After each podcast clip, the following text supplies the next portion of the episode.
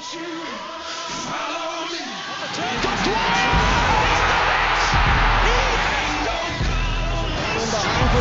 Here's the cross takes it, it's Going quickly here. Nani gets in behind. Here's Nani with a chip. It's 1-1. What is going on, Orlando City fans? Welcome back to the Lions Blog Podcast. I'm your host, Gavin Rushnell, and today we will be reviewing the LAFC match. We won 5 4 on penalties, 1 1 at final time, of course, due to Moutinho's late equalizer from the corner. Um, before we get started, though, I'd like to thank our sponsors, Cappy Subs. You can order over the phone at 407 647 9099 or online at cappiessubsfl.com, all one word. And Adam, where are they located? They're located at 501 North Orlando Avenue, Maitland, Florida, not Winter Park. Make sure it is not Winter Park. Also, make sure to leave a five star review as we will be reading them out on the podcast. And with that, Daniel, how are you doing tonight? Very well. How are you doing, boys? I'm doing pretty good. Chase I'm doing fantastic. and Adam. I just want to give a shout out to Daniel real quick. It is 10:56 p.m. and we're recording this late because of my new job and I get off work pretty late.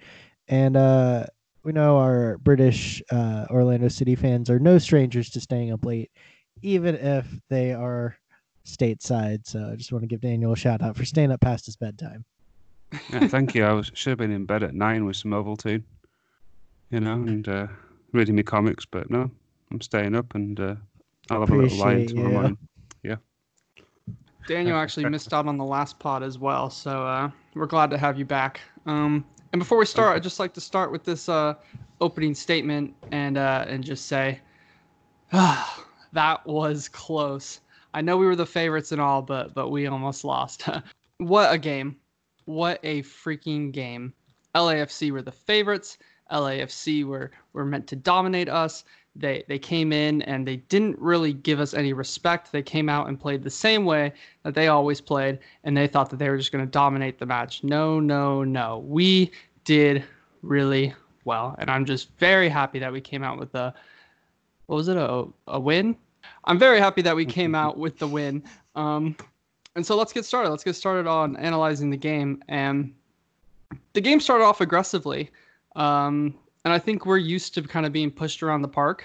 Um, in years past, it seemed like we would always kind of get pushed around. Teams would get a couple yellows. We wouldn't really fight back. And then uh, we'd go down a couple goals, and, and we just didn't have any fight in us. So, Daniel, I'm going to start with you on this one since since you're you're back uh, and this, since you missed the last pod. How much are you enjoying our willingness to get stuck into matches? I, I really like it. I mean, I, I was listening to a, an audiobook uh, the other day, and there was a quote in there which um, I was driving. I couldn't really write it down, but there was something that it went along the lines of that. you know, there's no shame in, in losing as long as you you play without any fear. It was something along those lines, and that's like the biggest difference right now between this team and last year's team, the and the team before that. Um, you know, you, I don't think anybody would have, you know, before the game, if they said if they lost to LAFC and it would have been a, it would have been a, a loss, but you know, you'd have you'd have fought and not gotten pushed around. I think people would have been as, you know, they'd have been happy. Obviously, the win is the is the cherry on top of the cake, but um, I was really happy to see the the press and the the no compromise and the you know kind of like a healthy respect for LAFC, but not too much. I always feel we've we've shown too much respect to teams and then just bow down. So I was I was extremely happy for, for them to just get stuck in and, and to express themselves. Um, I told somebody today, it might have been you, Gavin, that you just let players be players, let them play football, let them do what they want to do, and a cup tie, which is essentially what this is is like. It's a knockout competition um, it's, it's the best time to showcase that mentality. So I, I was really happy with it. Yeah, I think neither team played, you know, respect ball. Neither of them sat deep and, and tried to counter. Neither of them really um, catered their whole entire game plan to the opposition. I think the most respectful thing we did is we uh, changed our game plan a little bit to not allow them to counter us. And we've seen in every single game up to this point, you see four or five people getting into the box you didn't really see that in this match at all until we were down um, one 0 I mean, before that, it was it was kind of like last year where you'd see one or two players in the box at max, and then the rest of them just outside the box. So I was really happy with the way we set up. Yeah, absolutely, and um, it was very telling that we, you know, we played the the same lineup again. You know, there's no rotation. It was just you know, changes in that were necessary, which, you know, for example, Mendez coming in for us, so, but we're keeping the same team where we're setting a standard, not just of, um, not just as re- as relating to the competition, but in within the squad itself. In that, look, these places in the first team are valuable. If you play well, you'll stay there. I mean, what bigger incentive does that give every player on the bench? Because they know that if they play well enough, they're going to get into the team. And uh, when you're in a winning team and you want to get into that team, it's kind of like catching the, the lightning in a bottle. And, um, you know, Orlando have to capitalise on that and, and keep the run going. But, you know, whatever they do from here is going to be a good, strong, I guess, a good, strong start to the to the restarted season, I guess. I said the word start quite a lot there. start, start, start. Uh, let's yeah. start to, to move on in the match here. Um, in first half, we in my opinion, absolutely dominated. And the stats kind of show that we had seven shots to their zero. And I was wrong and I was right. So in the pre-match, in in the in the LAFC preview on the the blog, the article, I said that LAFC are going to get their shots away no matter what. They have been averaging 21 shots per game in this tournament overall. We kept them to zero in the first half, but I was also right in the uh, not only in the the article but also on the podcast where I said I feel like we are the best team that LA sorry the best defense that LAFC has faced to date. We kept them to zero shots. Adam, how did we keep them at, at bay? There's a little anecdote that I want to point to. Uh, of, not really an anecdote, but a, an instance. It was around 20th minute, maybe a little earlier, maybe a little first half uh, kind of in the game, and LAFC had a counter opportunity.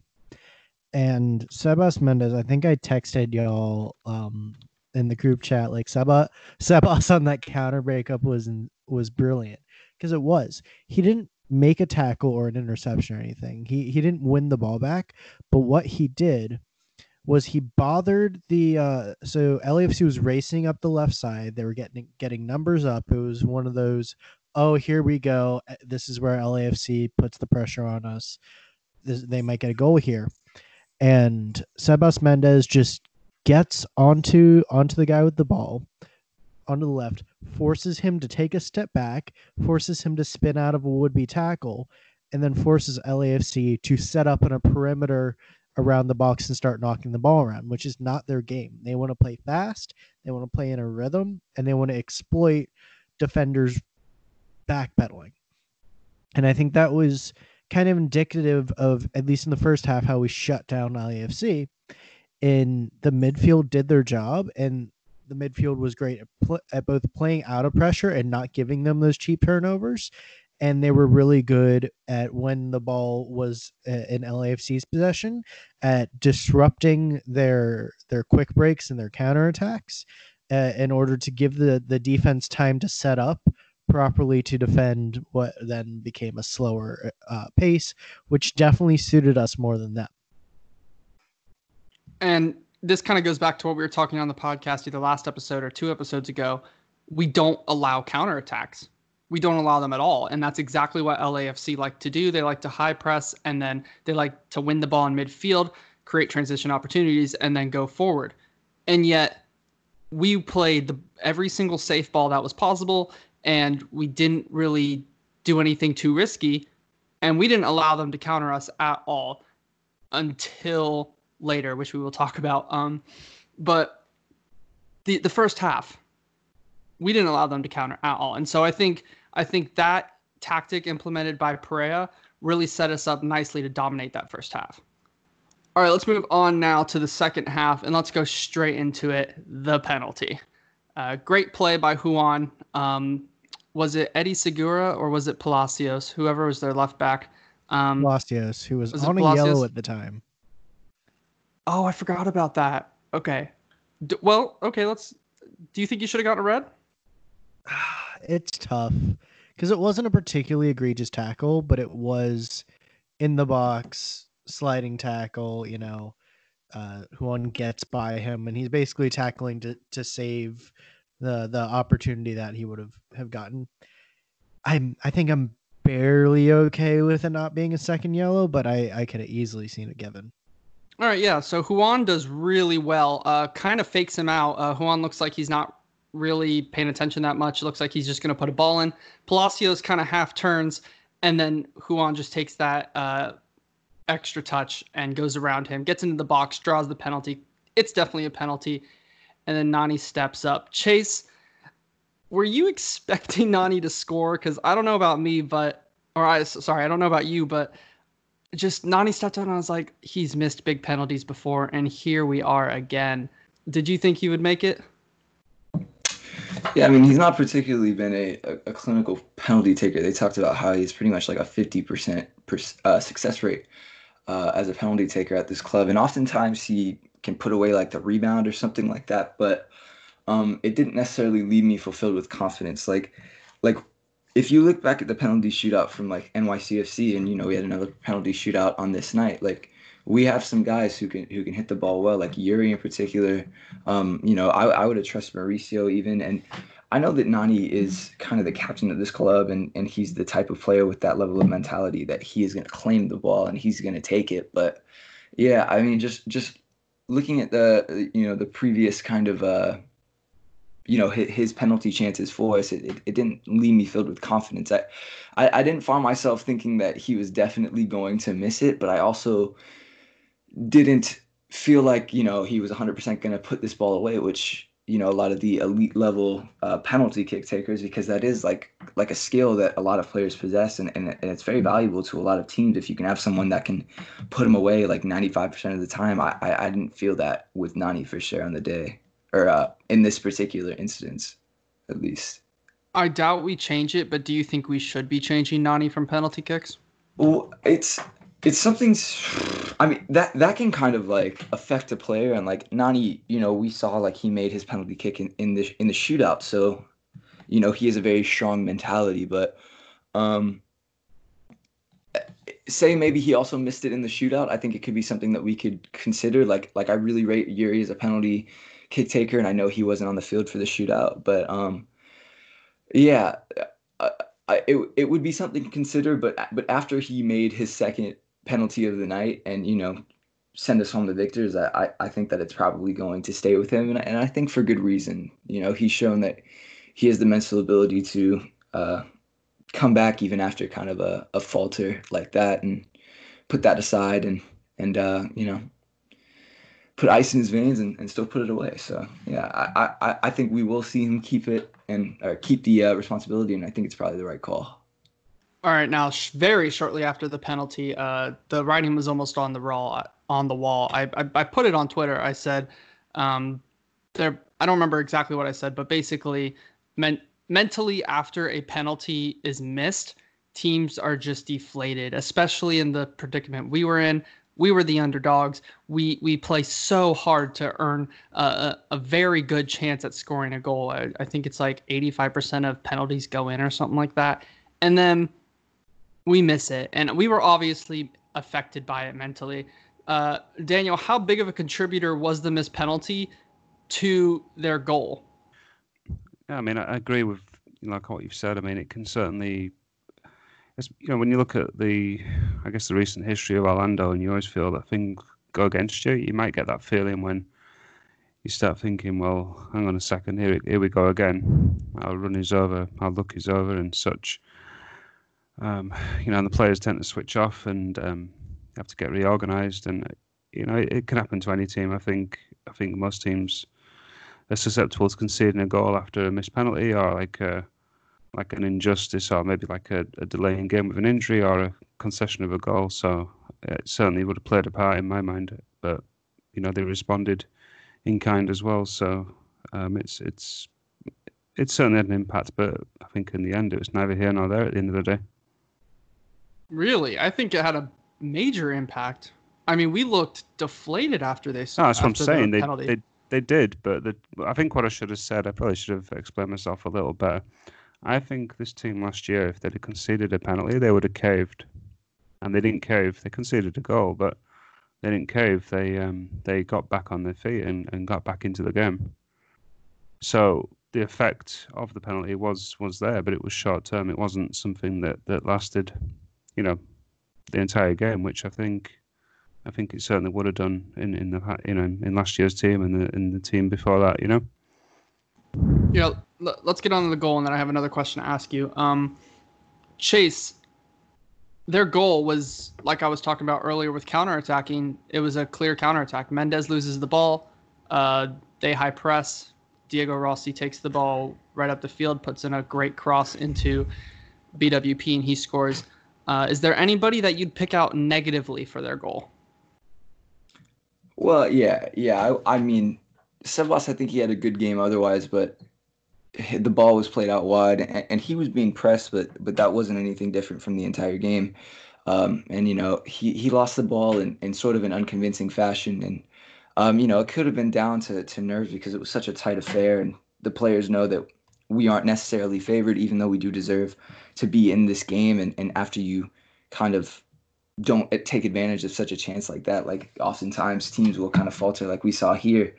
And uh, Diego Rossi too. That's like the worst player for the the ball to fall to because, you know, like like we've kind of talked about before. Like he received the ball, and he is so direct and so technically sound and, and so quick and things like that. Where, um, you know, he received the ball from you know on on their right side about, you know, thirty whatever, thirty five yards out, and he just immediately took it to the byline and, and found Bradley Wright Phillips in between the center backs. And, you know, it was within an instant of, of us losing possession from, from Sebas, who, you know, like I said, it wasn't necessarily um, what you would want to see out of a, a, midfielder that is known for kind of quick play and, and ball retention and things like that. And yeah, just, just, it, it just showed how if we didn't deal with their press more so in the game, uh, it, it, could have been a completely different story because they will take their chances and and you know if if you give them a, a shine at the ball and a chance to kind of run at a disorganized back line, um, they're they're really not gonna miss it because they have quality all throughout their their midfield and and their uh, their front three,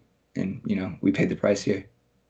Now after their goal, they looked in the ascendancy uh, uh, continuously, and I think it was because of the mental uh, issues with uh, conceding or not scoring the penalty. And Daniel, I'm going to come back to you because you said you wanted to talk about it uh, either during the yeah it was during the game. I thought we needed the water break, um, and what you were saying about how um, we bounced back. I think the water break is the reason we bounced back. You know, if we if there is no water break, maybe we do come and, and, and still score that goal, but it might take a stoppage on the field like an injury or or just a, a an extended goal kick or something like that. Um, but we needed a stoppage to kind of to revamp and to go again. So do you want to kind of touch on your thoughts on the water break and how I've been continuously saying we need to to revamp? I think um, the point I was getting at was that if this was just regular season play and there's no pandemic, there's no water break. So these players have to figure out a way to um, to adjust on the fly and to and to book their ideas up. Maybe they need on the field a little more on-field leadership to get those players motivated. I mean, this is all rhetorically speaking, of course, because I think the team is in a much better place. But um, but yeah, we, we can't rely on the water breaks. It's not the NFL. It's not like we're getting timeouts. You know, we don't have timeouts. We never had timeouts in soccer. You know, so this is a, a fortunate benefit we have with the the rules as they are right now for the pandemic. And you're you're right. You're exactly right in what you're saying. That break allowed them to to get readjusted and everything else. But it's also important to acknowledge that we're not going to have that forever. So maybe internally, maybe Oscar's going to talk to his players and say, look, um, we're not going to have these breaks forever. So um, when this happens, we need to we need to do this. We need to switch to this. Uh, you there need to need to start organizing back here, and, and, you need to do this up there. And you know, that's that was my point about the water breaks. Use it while we got it, but we we have to obviously not rely on it. We're not going to get that forever. All right. Uh, well, after the water break, we still looked kind of rough, and then we took off Yuri Rosell, one of the the best players who helps break the press, and um, Akindele, and we brought on Dike and Pereira, two youngsters, to go and get us back into the game. And we've been saying this whole entire time that we don't want to see Dike in these moments, or you know any young players in these moments in general, where they have to go and win the game back for us. And yet, Pareja did it. He brought on the two youngsters to try and claw it back. Do you think that's because he has trust in the youngsters, or do you think it's a lack of options, Adam? Yes. Adam. the answer is both. Um, so uh, Oscar Pareja's reputation as a coach is play the kids, and that's what he does. And uh, his mindset is if someone is in his squad, he he can and will call upon them when he feels that he needs them. Also, Tesho Akindele is a starting striker. Benji Michel was already on the pitch. Chris Mueller was off with an injury. I knew it. Dom Dwyer, like it or not, would have been next up, and he's out injured. You know, it's Dike or Patino at that point.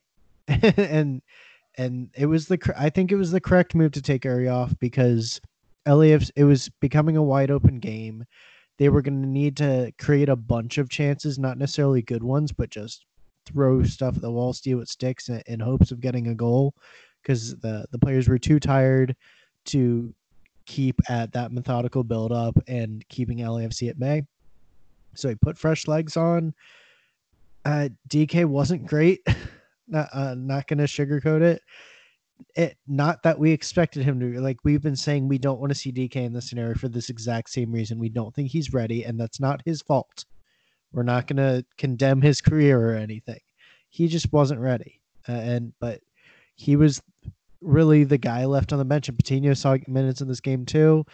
Uh, we didn't have anyone that was ready for us to put on. So you know, it is what it is. Yeah. And then we do get the goal. We get the goal. Uh, who put that in the corner? Was it Pereyra? He gets the assist.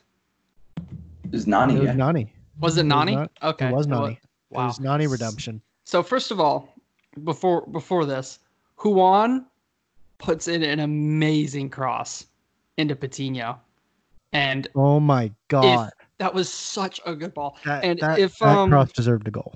It did, and I thought it was going to be a goal. And and the fact that that ball got cut out, I was sitting there thinking, that's it. You know what else can we do, right? Like that cross was goal worthy, and Patino was there to put it into the roof of the net, and it just got cut out. And I was like, There was- okay, There there's was no also way. that build up. Yeah, that build up with uh, the Mauricio backheel to Mendez. Was that was it Mendez? Yeah, I uh, I Yeah, actually oh posted that yeah. um, today. We had so many great moments, and then um uh Mauricio's like tr- dancing down the left side. So many Mm-hmm. great moments that just didn't result in goals. Yeah, and that's where our final third's still pretty shaky, but we have we have some very technical players. I honestly, you, you look around the league, how many other teams have as many technical players in their starting eleven as us? LAFC. Who? Yeah, but who else? Honestly, Let's see. maybe Minnesota. Yeah.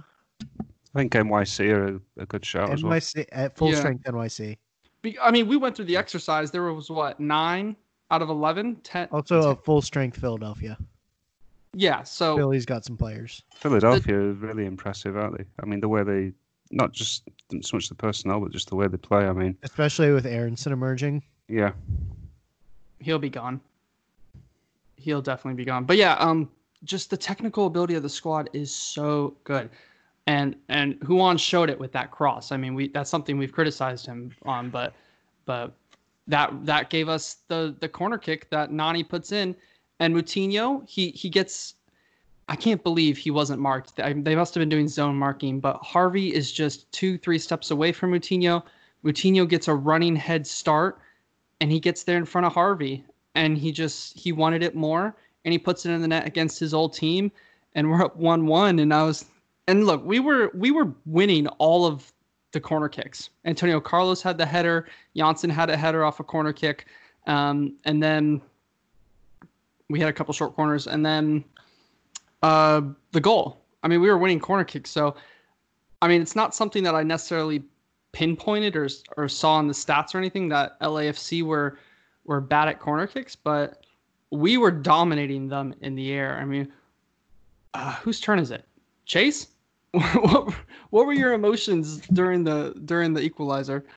Oh, oh my God. Uh, well, well, first off, LAFC Segura is like five foot nine or something like that, and Jakovic isn't particularly impressive, and and you know Palacios is a short guy, so you know I'm not trying to call out any short people. I'm five foot nine myself, but it's very clear that we had the advantage in the air. But but as for the goal, it's like like at the risk of sounding like hyperbolic, it's was just like a ooh Portland goal one one by the way, not to interrupt, but uh it was it was a moment that is like one of the more special things at this club and like like I put it on my Twitter dude like I, I didn't like absolutely ball or anything like that but there definitely was just like tears coming out of my eyes because it's something that like I couldn't believe and, and even more so like we'll talk about the penalty case shootout but you know we we've all been been fans of this club for, for such a long time and and moments like this have been so few and far in between and it's been like five years of you know not to put it lightly it's been like genuine suffering and like y- you watch you know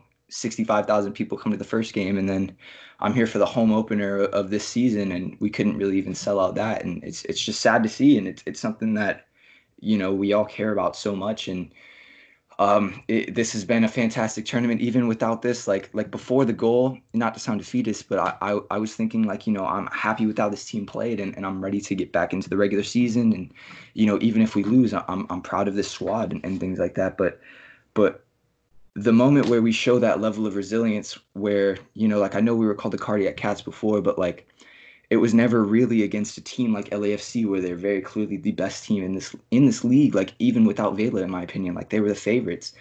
Um, to have that just just will to win matched with that level of technical quality to put the ball away is is I mean I, I can't even really put it into words because it's something that we've all wanted to for or wanted to see for so long and it's it's not even really also like we've you know put billions of dollars or you know it's an exaggeration but put that amount of money onto the field it, it's we've kind of done things our own way and, and we've done things by just being kind of you know you know fairly smart as a club and as a front office staff and, and building a winning team. And in that moment you know that one headed goal and, and the penalty kick shootout it's just kind of proof to us that we have come such like a long way as a team. And it's we're, we're a completely different club culturally uh, you know just just mentally than we were for these past five years, and it's it's fantastic to see. And I, I know that this tournament, this MLS back tournament, is just it probably like it, it doesn't even really mean as much as like a U.S. Open Cup, and like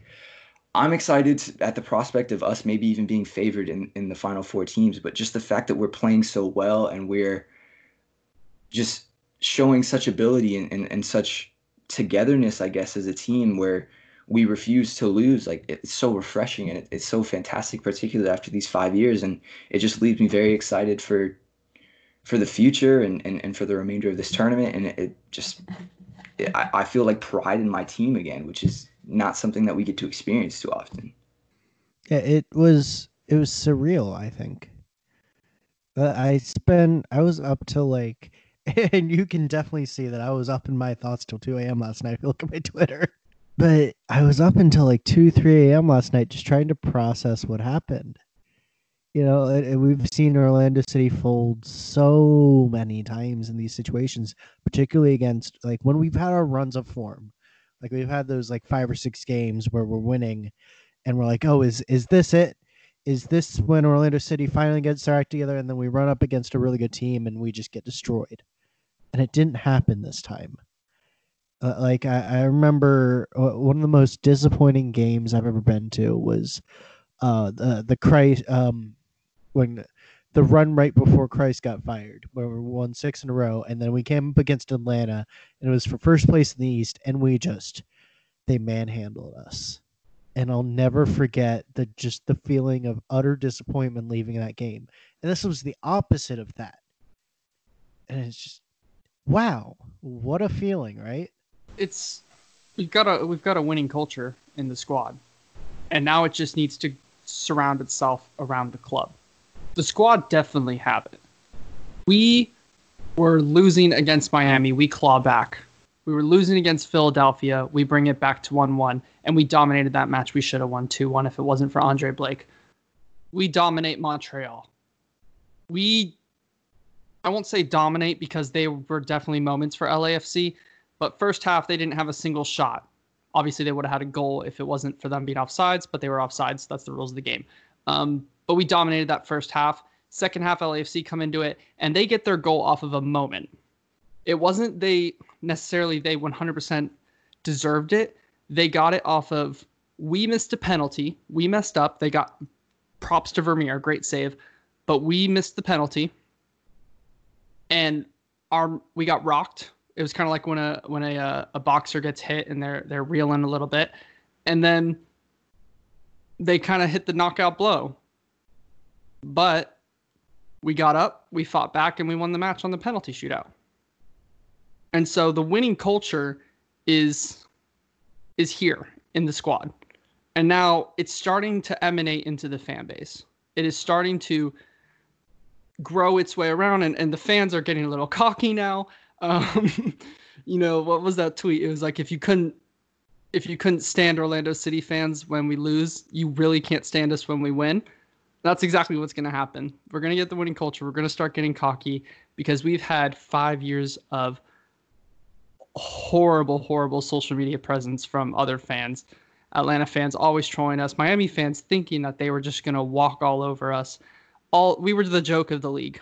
And now we are standing up and we're saying no we have a winning culture now. It's going into the fan base. It's already in the squad, and that is down to Pareja and his coaching staff and the front office and the players.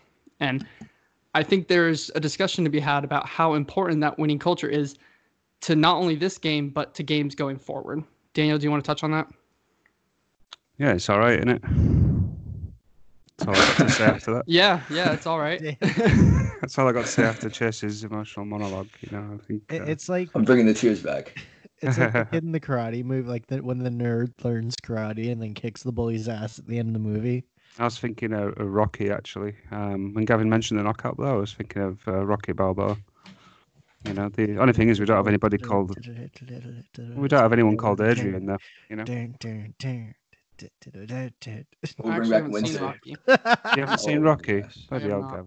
You haven't seen Rocky? Oh, it's a great movie. You I should I go love see. Rocky. Oh, I got all five on VHS. In case you're Ooh, interested. party at Chase's place. We're gonna watch all five Rockies. I didn't Back even to know there were five. Uh, I would be down for that. There's like And then I'll- six now. There's one. There, there's oh one. right, yeah, because there's a there's Creed, right? Well, yeah, there was a sixth one where Adrian's like dead, and then there's Creed one, Creed two. Adrian, well, Adrian's, like, I dead. shouldn't- Yeah, rest, rest in peace, Adrian.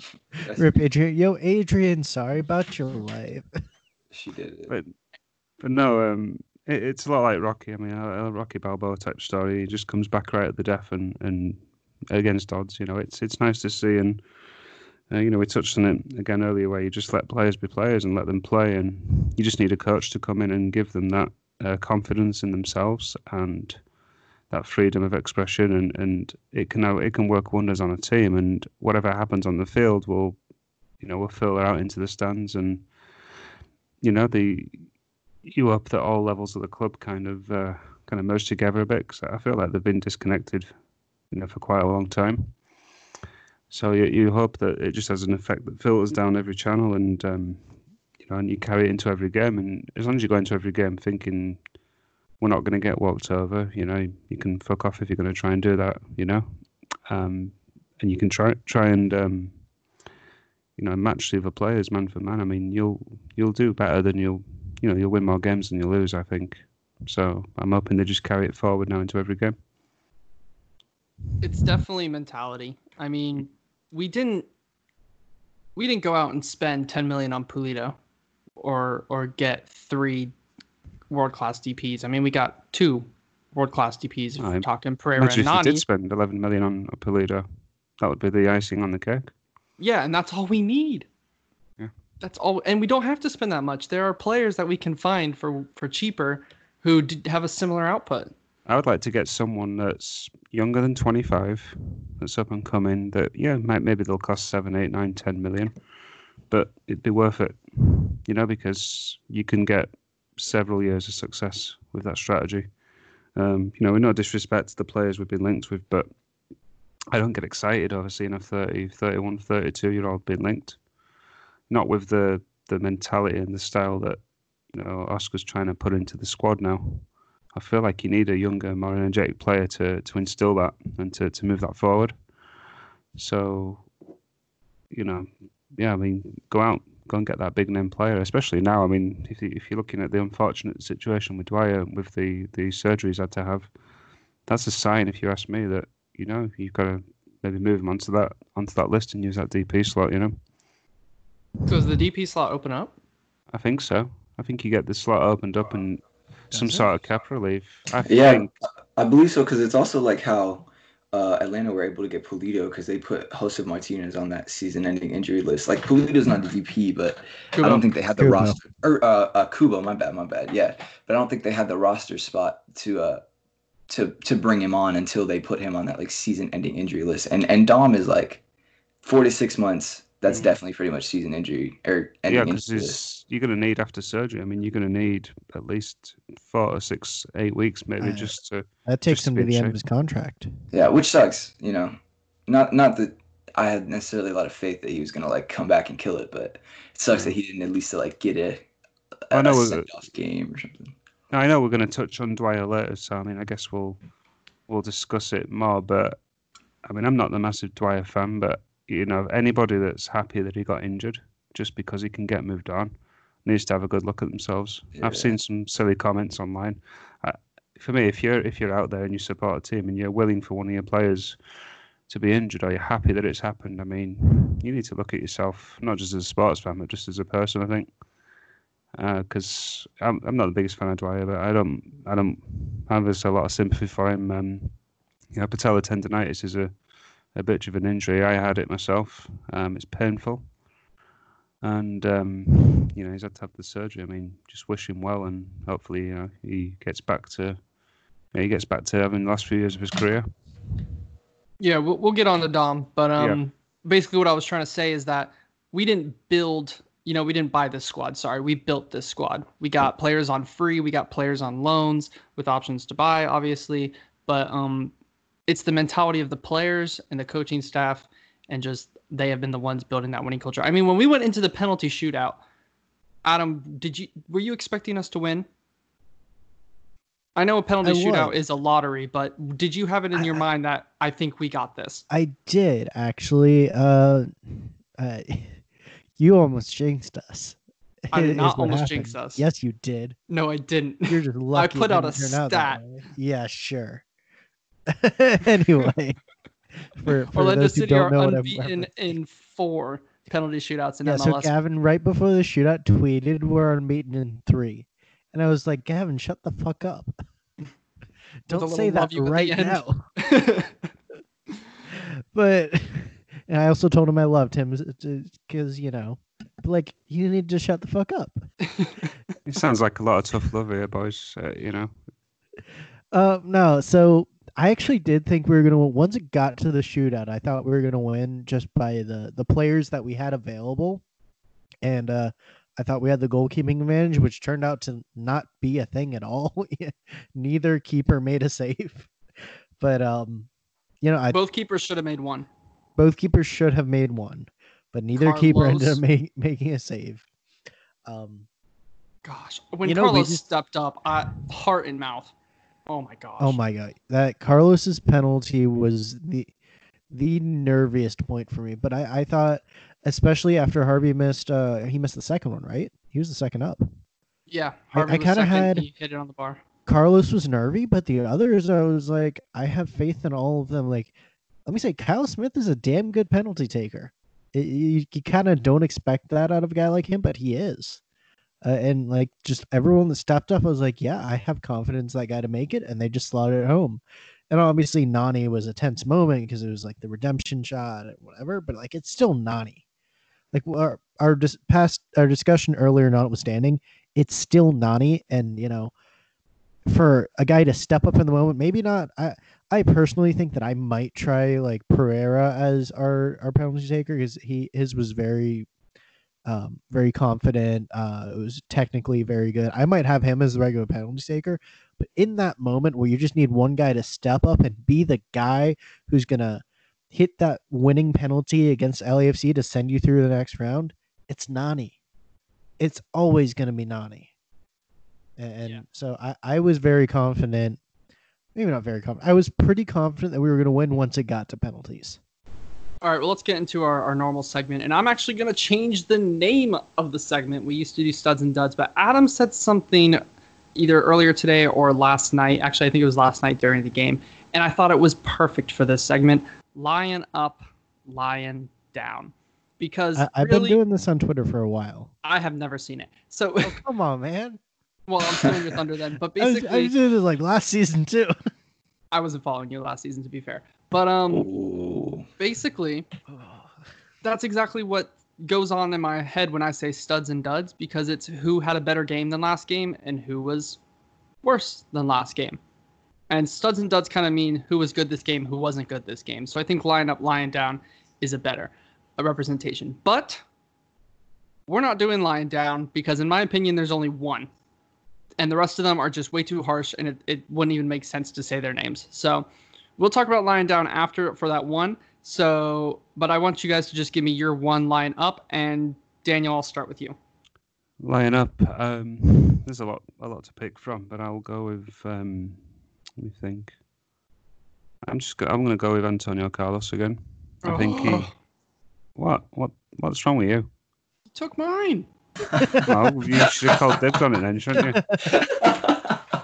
you know, Go ahead, go I was- Can we, can we get a replay of that moan? I What's wrong with you? like a clean take of that. That's how you then get. You know, whoever's you- listening, like, get your editing software to isolate it for us because we know he's not going to give it to us. No, we'll, we'll, he'll, he'll do it again. I'm sure he always does. I You did know, it um the last time you asked for a retake, Ad, or yeah, Adam. You did.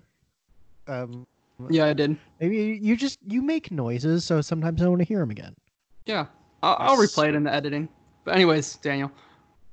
I don't know, for a culture that always rides shotgun when it comes to riding to McDonald's, you know, you should have been straight on there. You should have said, look, I want Carlos.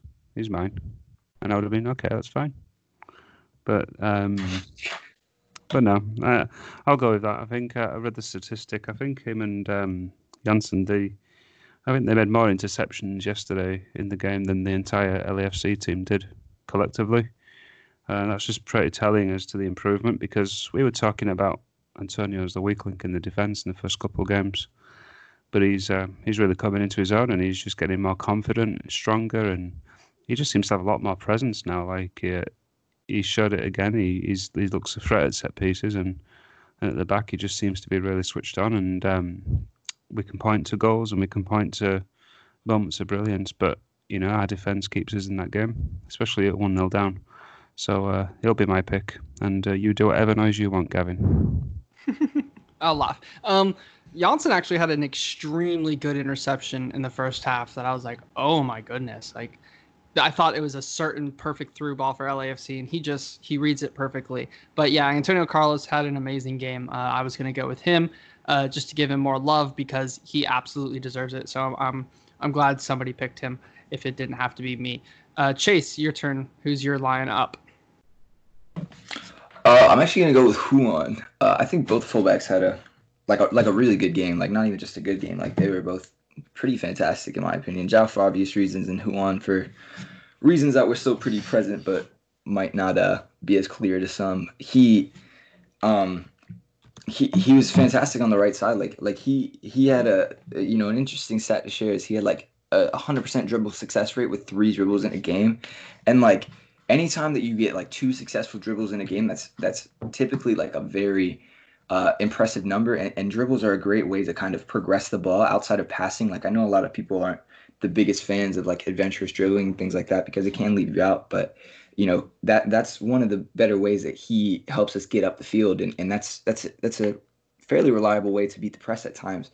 And um, you know he he had that cross that got us the corner that you know if not for a really good Tristan Blackmon intervention, like that probably would have been the goal, and you know, a career moment for Santiago Patino to get, um, you know, such an important goal. And uh, his crossing was better, and and he he hit his man an awful lot, and, and I even think that he defended well. Like, I can't really think of a time where we were caught out with him, which has been an issue with him in the past. And um, you know, Brian Rodriguez, who was a little bit down this game in comparison to previous games, um, is still a player that is not easy to handle, particularly for a fullback who isn't really known for his defending. And I think it, he did pretty well with that. And uh, he drew fouls. You know, he drew the penalty. Um, and yeah, he he was hundred percent like like not successful, but like it was a very uh, complete performance, if you will. Like like going forward, it was. Uh, an improvement from what we've seen before because you know his crossing has sometimes been a little bit shaky. We've always known that he's been a player that can that can create excitement and create chances. And you know, he th- this game especially was was great on that part, and, and defensively it was maybe even more impressive because uh, LAFC we all had to be on our best behavior defensively, and, and him and João and, and, and the center backs and, and the midfielders they they were all they all did pretty well, and you know, yeah, so my uh, lineup at Ruan Teixeira. There was only one instance that I remember, and where he kind of almost got caught out. And basically, he gets the ball, and I don't remember what the skill move is, but it, you know where you try and push it to the right and then instantly push it to the left without the ball touching, like like the your foot leaving the ball at all. I Like it's uh, it's like a snake or something. There's like Yeah, a it looks like a snake, yeah. it. I, I, I can't remember what, what the name Like- for it is. He tries to do that, fails, and he's getting pressed, so he almost loses it, and then he dribbles out of it, and then I think he gets tackled. Like I think he might get dispossessed, or or he he kind of just has to kick it long, but nothing comes of it. But that was the only instance. Other than that, Ruan, brilliant. So I think that's a great shout, Chase. Did Uh, y'all Yeah, sir. did y'all notice that he was picking his head up more when he he was trying to cross it? Yeah, and, and a lot of his crosses also weren't necessarily coming from the byline. Like he was putting in those early Mhm. balls too. So There were Yeah. times where I would say, Very. Ruan, a really please. good coach. I, I would say, Ruan, please hit it back post, please hit it back post, and then he would, and he never used to do that. yeah, leaps and bounds. It's a wonder what a coach does, like Adam says, man. It's a wonder. Adam, who's your lion up? Pedro Gallese. Yeah, Ew. pulpo. I love him. Man, so in that we we uh, referenced that period uh, uh, right after the missed penalty where LAFC was honest and honestly they got one goal. They should have had two or three. Pedro Gallese stepped up, one v one versus Diego Rossi. El Pulpo expands himself. He makes himself big. Gets that kick save. He gets a double save a few minutes later. He keeps that game one 0 so we could tie it up in ninety and then win in penalties. With Save a on uh, lesser a keeper. shot as well.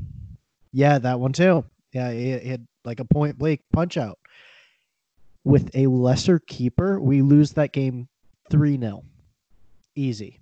You know, 2 0, 3 0, something like that. Pedro Gallese kept us in the game. He kept the mentality up because it's a- it's a lot easier to keep your mentality up 1 0 than it is 2 0. He kept our mentality because we got shortly after like that that streak of like three or four saves that he made. And even though he he didn't have his best penalty shootout, like uh, it, it it's a crapshoot. Honestly, penalties are hard to save to begin with, and if they're done right, they're almost impossible to save. And so, in the run of play, he did what great keepers do. And in a game that wasn't exactly going our way at the time, he kept us in it. He allowed us to steal a game. Pedro Gallese is my lineup. One thing that's kind of that has been sticking in the back of my mind that's kind of worried me about him is I thought he was a keeper that had to be warmed up, had to have one or two kind of simple-ish saves to kind of you know get into the game and, and kind of warm himself up before he finally started making those making those heroic saves. His first save of the night is the Diego Rossi foot save. His second save and the third save is the double save. His fourth save is the uh, Harvey shot. I mean, those are all game changing moments, and he didn't have to get warmed up by, you know, Those are One all or two- saves. yeah, one or two saves, easy All shots. four of them were huge. Yeah, they were all massive, and so I'm really happy that he was focused. You know, what what 60, 70 minutes into the game, he remained focused, and I think that is a telltale sign that he is one of the best goalkeepers in the league. So, So, I'm is very it a happy with that. stretch, given his his international performance too? Is it a stretch to call Pedro Gallese a world class keeper? I don't think it is. He got looks from European sides, right? Yeah, I mean he he performed extremely well in Copa America, g- bring Peru to the finals, and he performed very well in the World Cup. Like he was one of the most important players in the World Cup. Yeah, Those you- are the two biggest international stages that. And he he's entering his to prime. He's 30 years old. Yeah, it which and keepers can have very long careers. I don't think it's a stretch to say Orlando City's Pedro Gallese is a world class keeper. yeah, he was getting looks at from um, Premier League teams. I know Newcastle was, Yeah. was the one that was biggest links, but Arsenal were looking at him last year. According Oh, this last year? here. Last July, July the night. Yeah, yeah. there- definitely, you could do a lot worse. I mean, both freaking Sheffield clubs as well. I Um, mean, uh, Chelsea just even. just ask ask a Chelsea fan if they would rather have Gallese or Kepa. Yeah, like like I put out a tweet like it was, it was partially a joke, but I was like, if Frank Lampard like offered me Kepa for Pedro straight up, like I would just I don't know if I would say yes. I don't think I would say yes. No. Yeah, Give me give me 10 million. Chris Packers. yeah. No, no way. All right, um, my lion up. Gosh, you guys left me more than I thought you would. I wrote down four names, and two of them are still alive. Which one do I want? I want Mendez. I was harsh was on him. second. Yeah, I was harsh on him in um, the Montreal game because of his offensive output.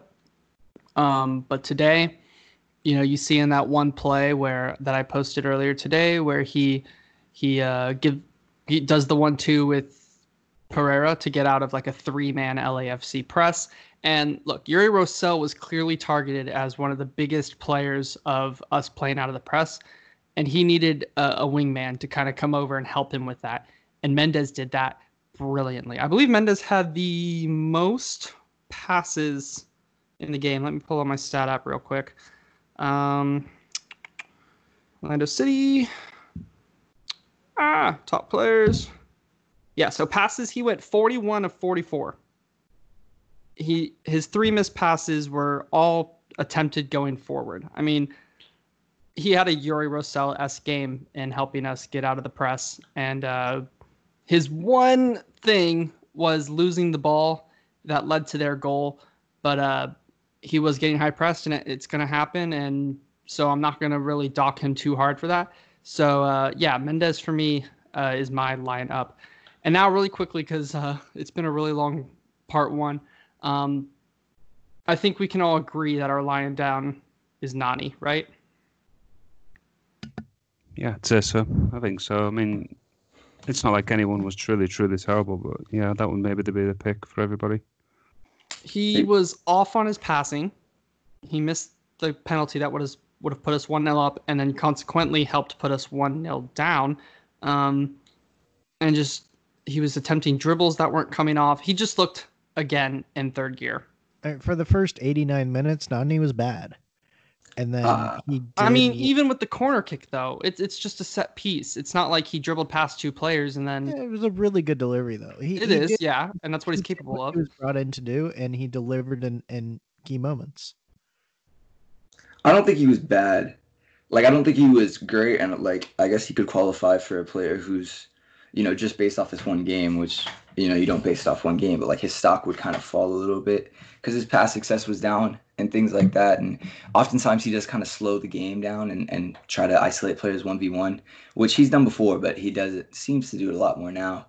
But I mean, he was still you know, creating a lot of chances. Like here, let, let me pull up my my stat up here. Like like I believe that he created like three chances, and and you know he, uh, you know, I, I think the dribbling is like an underrated aspect of, of any team's kind of game in terms of like progressing the ball and, and advancing play and causing trouble. And and he completed the most dribbles with five, and that is partially just because he is a player that the ball will just always find its way to.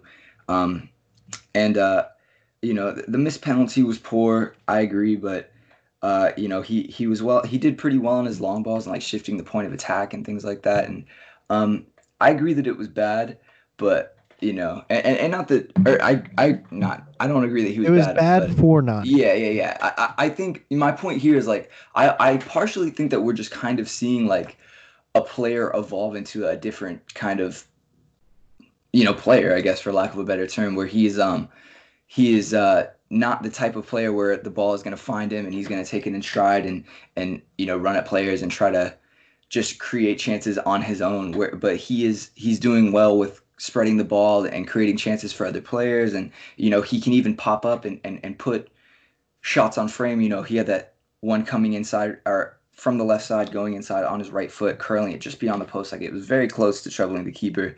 And um, you know, especially now where we have a lot more attacking options, I think that he's just doing better, picking his moments a little bit. Like like there was some questionable moments here, like you know, and I've talked about it before, but but uh, I agree that maybe if we had to isolate one person, he would be the line down. But I still thought he had a pretty good game, just sticking up for my boy here. I know? understand that he is Luis Nani and that he's he's going to get targeted as our best player. I mean, with his pedigree, yes, he is going to be looked at, and he will probably lose the ball more than most because he's probably getting double teamed, sometimes triple teamed, because again, he's our most technically gifted player. He's our most dangerous threat on offense. I mean, going into the season, we were we were all shaking our heads, going, we still haven't improved our offense. Nani is our only threat. He still kind of is. Um, well, I, I guess we still. Have... Anyways, um, but the thing is, is that he takes seven shots in this game, and a lot of them are just. It looked like he was taking them because he didn't think that he was going to be able to take a shot anywhere else. Or, like, for instance, he takes that shot all the way on the left hand side of the box. There's no way it's going in. There's no way, even if it hits the target, that you know the goalkeeper's gonna save it into the middle. I mean, it was just a terrible shot to take, and he had other options, and he does it he's done it a couple times this tournament. It's just really frustrating, and and it's like, why don't you just put a cross in the box? Maybe something will happen. And instead, he shoots it, and, and it's just the decision making there. I don't understand it because he did it uh, in the Montreal game, or was it the I think it might have been the Philly game where he could have pulled it back to Tesho Akindele, and then he doesn't, and he just the decision making is just all over the place from him. And yes, he he is one to pop up in the key moments, but right now he has been performing poor in my opinion. Do you think it's a little bit that he's used to playing centrally? Like, like, cause I I've noticed that too. He's been taking like really wide angle shots that are very low percentage. Like, if anyone's gonna hit them, it's gonna be him, but he's still not gonna hit them. And Eh, but like when he was playing centrally last year, it was just easier for him to get like just a little better angle and take shots kind of in the same rhythm that he's trying to take them. Because he was he was I think he's trying to play pretty much just as direct. He's just in a different position. And he needs to adjust to playing out on the wing more because now he's playing more within a system rather than give the ball to Nani and see what he can do. The thing is, is on the right side, Mueller is playing as an inside forward. He plays in the right half space and Ruan pushes up. I wish I wish Nani was playing inside forward on the left side. And I know it's not right for the system, and uh, you're absolutely correct. He is a systematic player now. He is not the number one man. He's not our focal point, as we've talked about. But I mean, if he's inside forward, he just he helps our offense bump up more than one goal a game. Because there's these last three games, we've only scored one goal, even though we've looked threatening to score two or three. I don't know. For me, his performance was good enough for lying down Chase, in my opinion. Um, I feel you. I feel you. For the eight thousandth time, we need a striker. yeah. Good way to end part one, and that's where we will end it. Uh, we will get to your questions right after this. On this commercial break is brought to you by Rolling Rock, the two empty beers on Adam's desk. All right, and we are back in part two for your questions. I'd like to start off with a f- fun one here from at Ridner Jonathan. Chase, where is Pareja's statue being built, and how do we donate?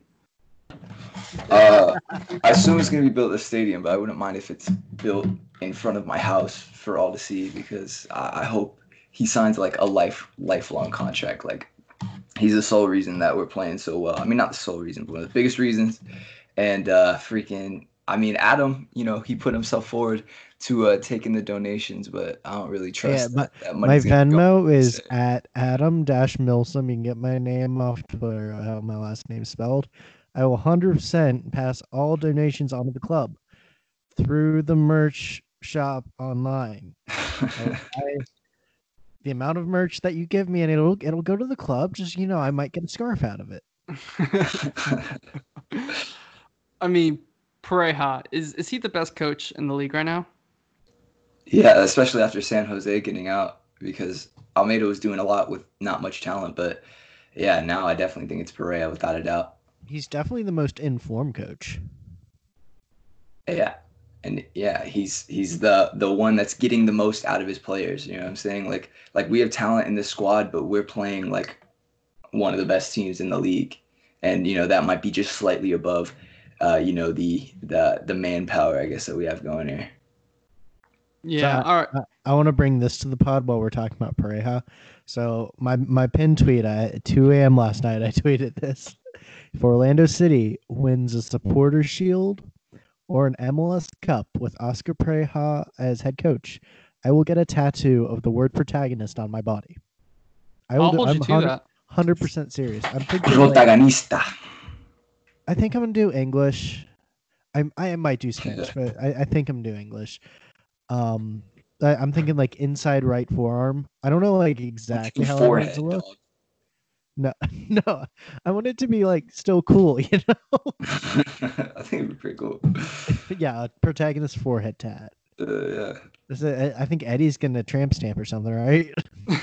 That's what it looked like on his face.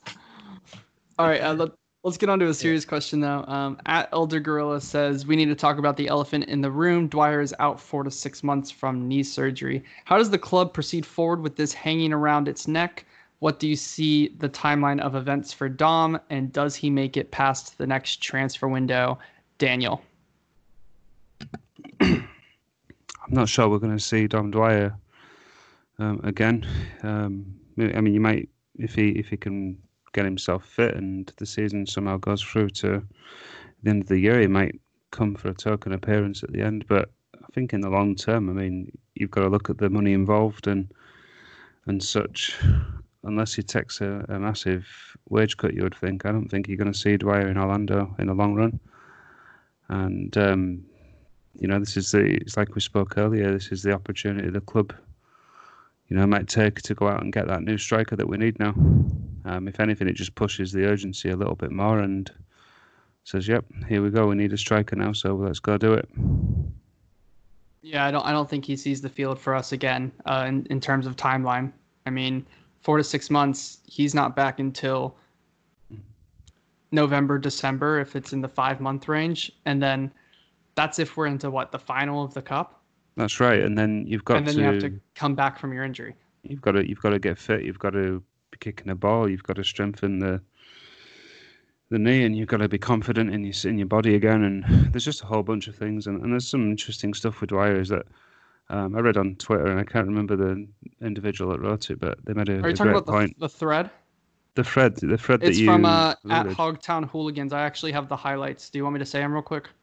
We might as well. I mean, It's a The- really it's a really long thread, but basically the highlights are uh, they say they would get Dom back on a massive pay cut. Dom had a too much pressure coming in. Um, injury history could help the club in negotiating a cheaper deal, um, and they think other clubs will would not take Dom from us uh, if he were to go out, or if like if he were to become a free agent, they don't think Dom would get picked up on a team. So go ahead, Daniel. no, I, I, tend to agree with, with everything that that poster wrote, but um, the point that stands out to me is that they said that Dom is like kind of stuck in his own head a little bit, and I I thought that for a long time with him. I mean, there's obviously a player in there. He was at one point a very deadly striker that, you know, was a an you know he's a MLS like a league MVP and um, an All Star player. He scored against Real Madrid, and you know very clearly some talent in there. So it's it's gone wrong for him somewhere, and I mean none of us know him well enough to really put put a finger on what it is. We can all make assertions, but the point of the matter is is that he's not shown his best, and you would think now that this injury is just going to kind of um, he's going to just make that situation more apparent. Um, I, I don't see a, a future for him, uh, sadly, but that's that's just um, that's just where it is. Adam, this one's coming to you, and it's kind of about that thread. They said they don't think others would take Dom. Why should we keep Dom if no one else wants him? Well, we shouldn't.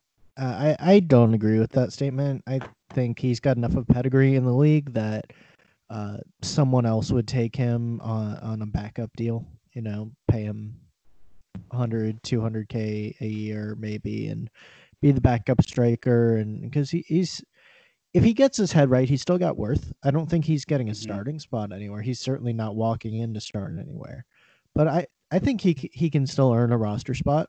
Uh, just I don't think it should be with Orlando. I think he needs a fresh start somewhere else, and a a split would be mutually beneficial. For uh, it clears up money for the club, and, and there's there's just a clean break there. It doesn't have to be messy.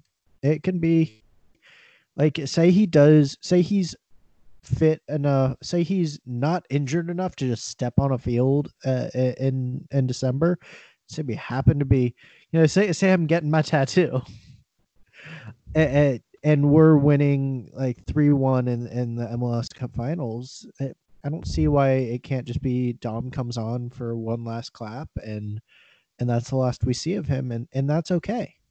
You know players don't that don't play at one club forever and they, they're not in playing age or shape forever.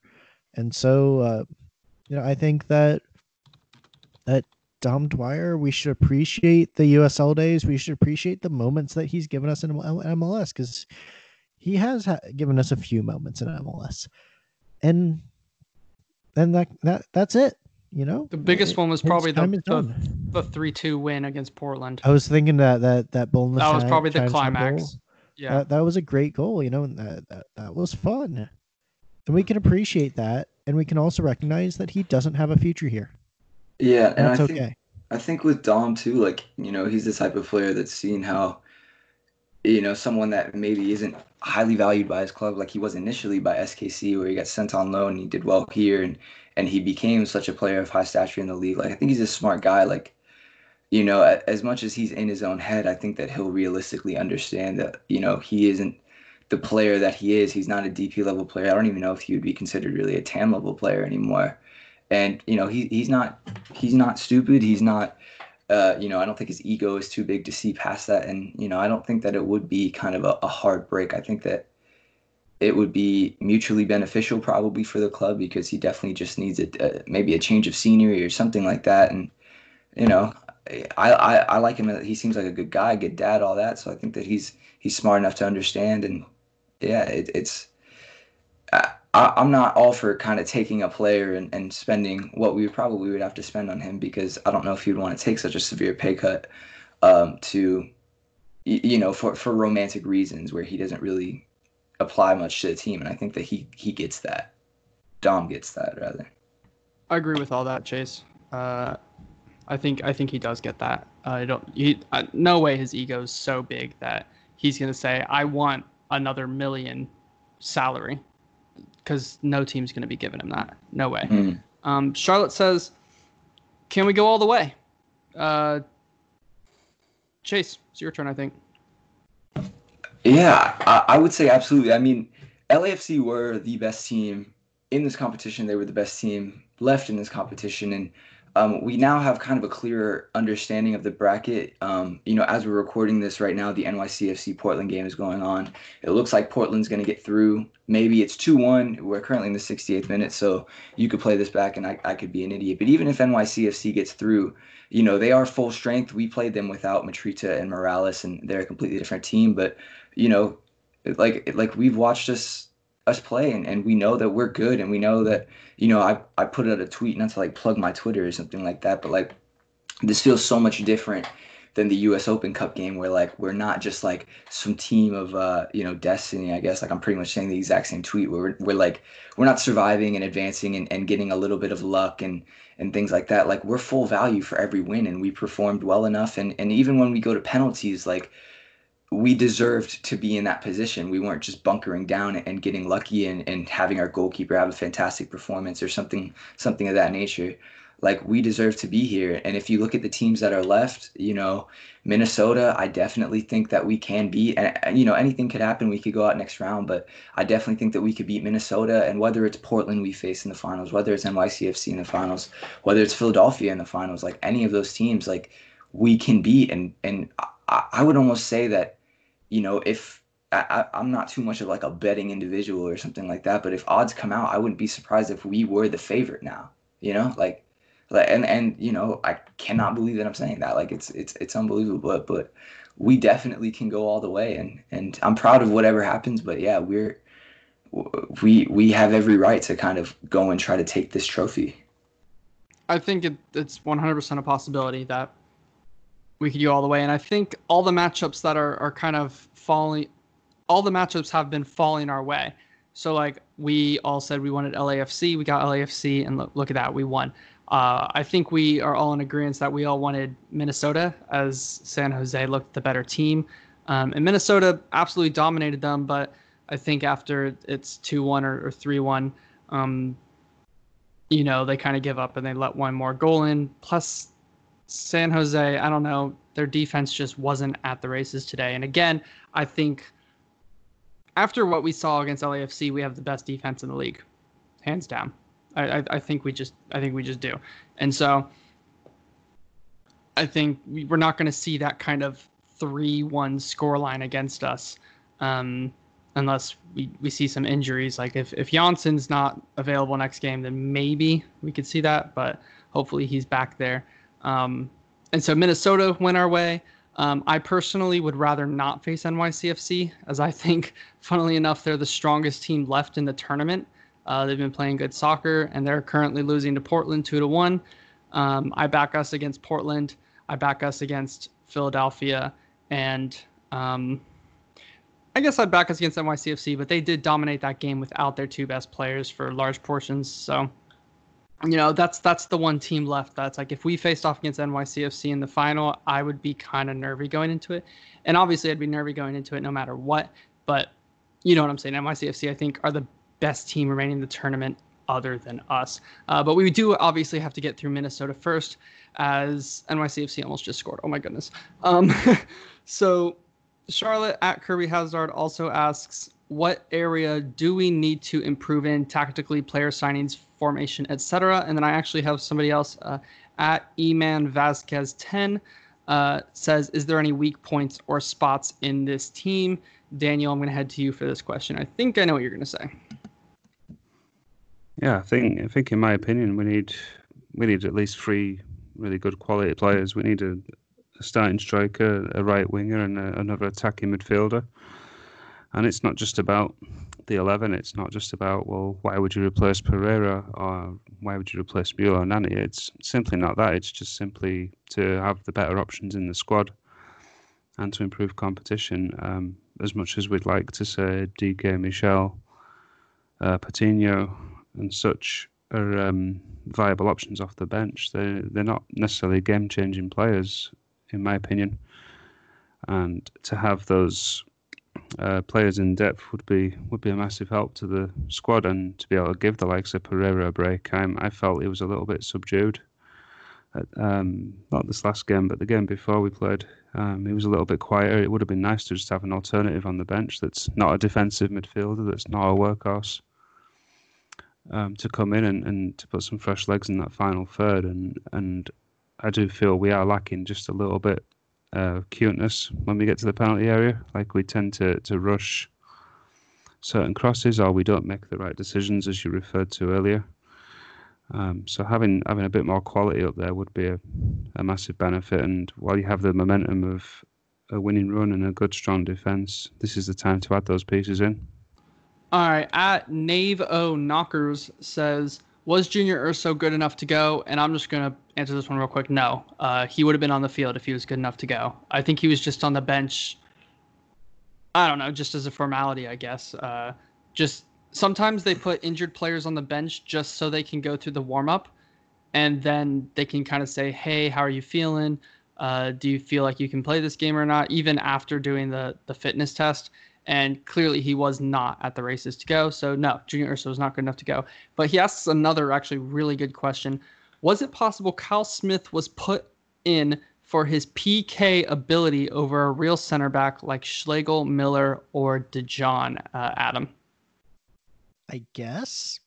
I, think the the um the uh the thinking was when Jansson had to come off that we were just trying to be because at that point we're still down one 0 uh, We're just trying to throw anything forward and see what happened, and uh, and and and they liked.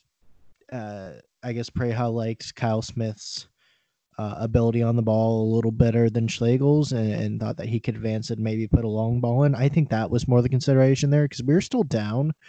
And uh, doesn't strike me as the kind of coach that gets ahead of himself. And so uh, I don't think that PKs were a main consideration there, even though he did take one. I think he's very good at them uh, from what we've seen uh, both in the shootout against NYC last year and uh, and what we saw last night. But I, I I don't think it was because of PKs. I think it was more just tactically. Smith has the ability to put a decent long ball in, and, and so that was more of a consideration. And also, he subbed in more than Schlegel, I think, so he he just might have a little bit more of a comfort level with the squad. Yeah, and also, um, he put Kyle Smith at left back and he moved Moutinho to left center back. So I think it was the attacking minded option, uh, because if you need to, you can put Moutinho up and Smith up on the left side and just, you know, try and just at that point just overload everything and just send as many bodies forward and just leave Antonio Carlos back there. Um, but I do think the PK thing, maybe it could have been in the back of his mind, uh, but maybe he just wasn't overdoing himself. Um, at Eman Vasquez 10 says, How does the Mueller injury affect the team in the semifinals, Chase? Well, well, first off, do we know like what the situation is like if he's going to be out for a game or if he's like we don't know yet, yeah. but I mean, he was carrying that injury the whole entire first half. He played through it, and then at halftime, he was told basically he can't play. Portland third goal, in case anyone was wondering. But uh, yeah, I mean that that's huge. Like like we've talked about how our attack uh, has kind of shifted to be more heavily dominated down our right side, and I think that's because Mueller and Ruan kind of have a good thing going. Like they're they're good with that interplay. They're good at playing kind of one twos. Chris Mueller kind of slipping Ruan in behind, and as much as I like Benji, I think Benji would probably be the guy that would go in and uh, you know play on that right side or or, or, or I don't know. It, it, would be interesting to see, but I think that that would probably be the the one that would uh, you know Oscar the decision Oscar would make.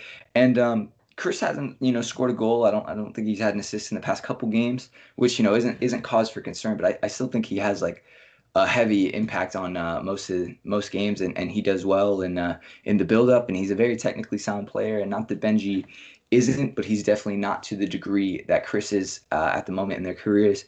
And Chris is, is one of the names that you know has has been really important to this team because he can come in and receive the ball and he's he's oftentimes the outlet if we're being pressed and, and we break the press and then he he brings us upfield. And um, yeah he's an important player. It's you know maybe if we actually you know like like honestly any injury i mean mendez has stepped up but but barring you know kind of urso where you know mendez was maybe like a fairly like for like a replacement with some quality like there aren't really any places where i would obviously i would never want a player to get injured but there aren't really any places where i want a player to get injured because I think all every player has been really important to us, especially kind of in, in the knockout round. So uh, Chris Mueller is none different. And, you know, if, if he's out, we're going to miss him. And, and, you know, I hope that he's full strength because, you know, even if he doesn't pop up with a goal contribution, I think he's been pretty impressive. And I think the alternatives that we have in the bench is, is definitely going to be a, a pretty decent step down.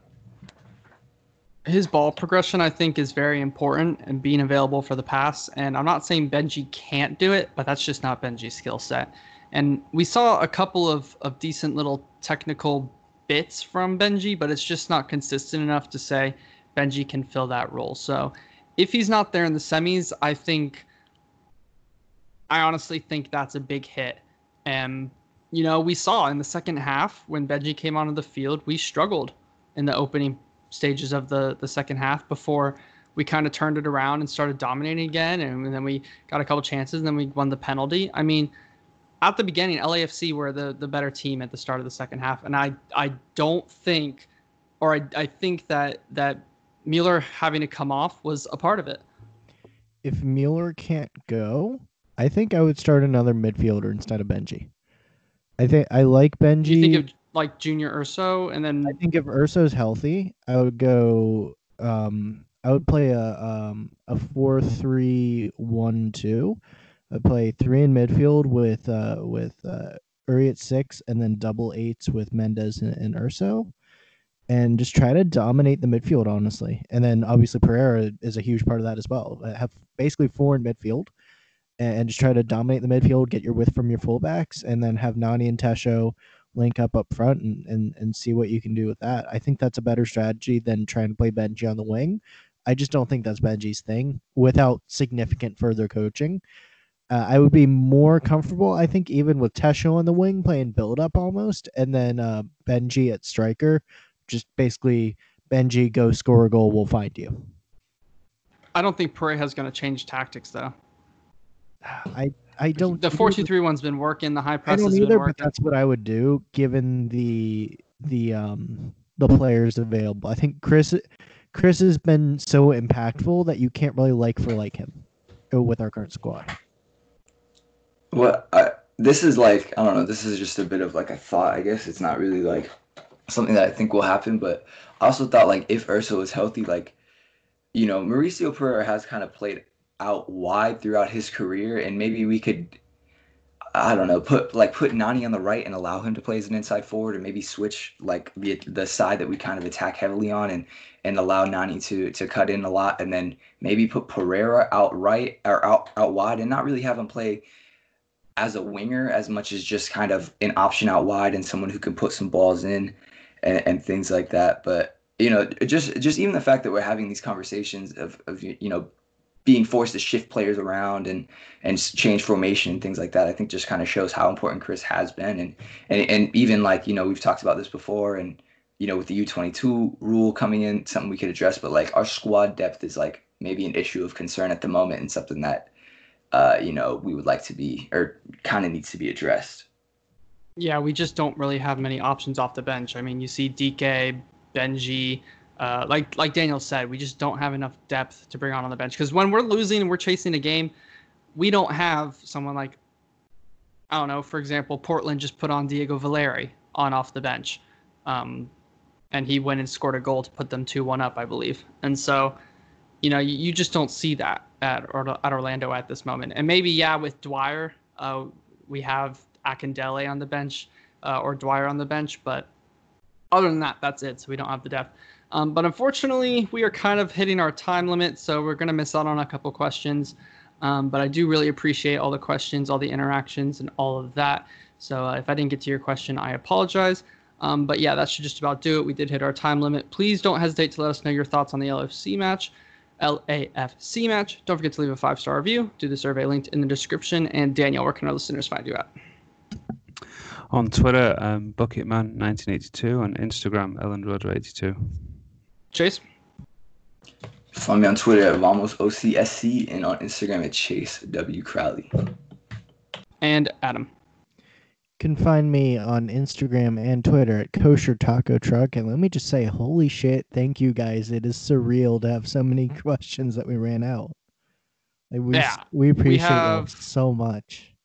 One, two, three, four, five topics or questions uh, that I've run out with. So, yeah, really appreciate it. Um, as always, yeah, thanks for listening. Thanks for the questions. Thanks for the uh, interactions. We'll catch you on the next one.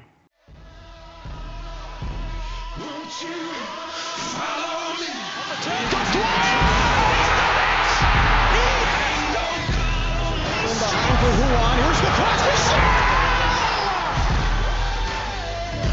Shakar takes it, and it's quickly here. Nani gets in behind. Here's Nani with a chip. It's 1 1.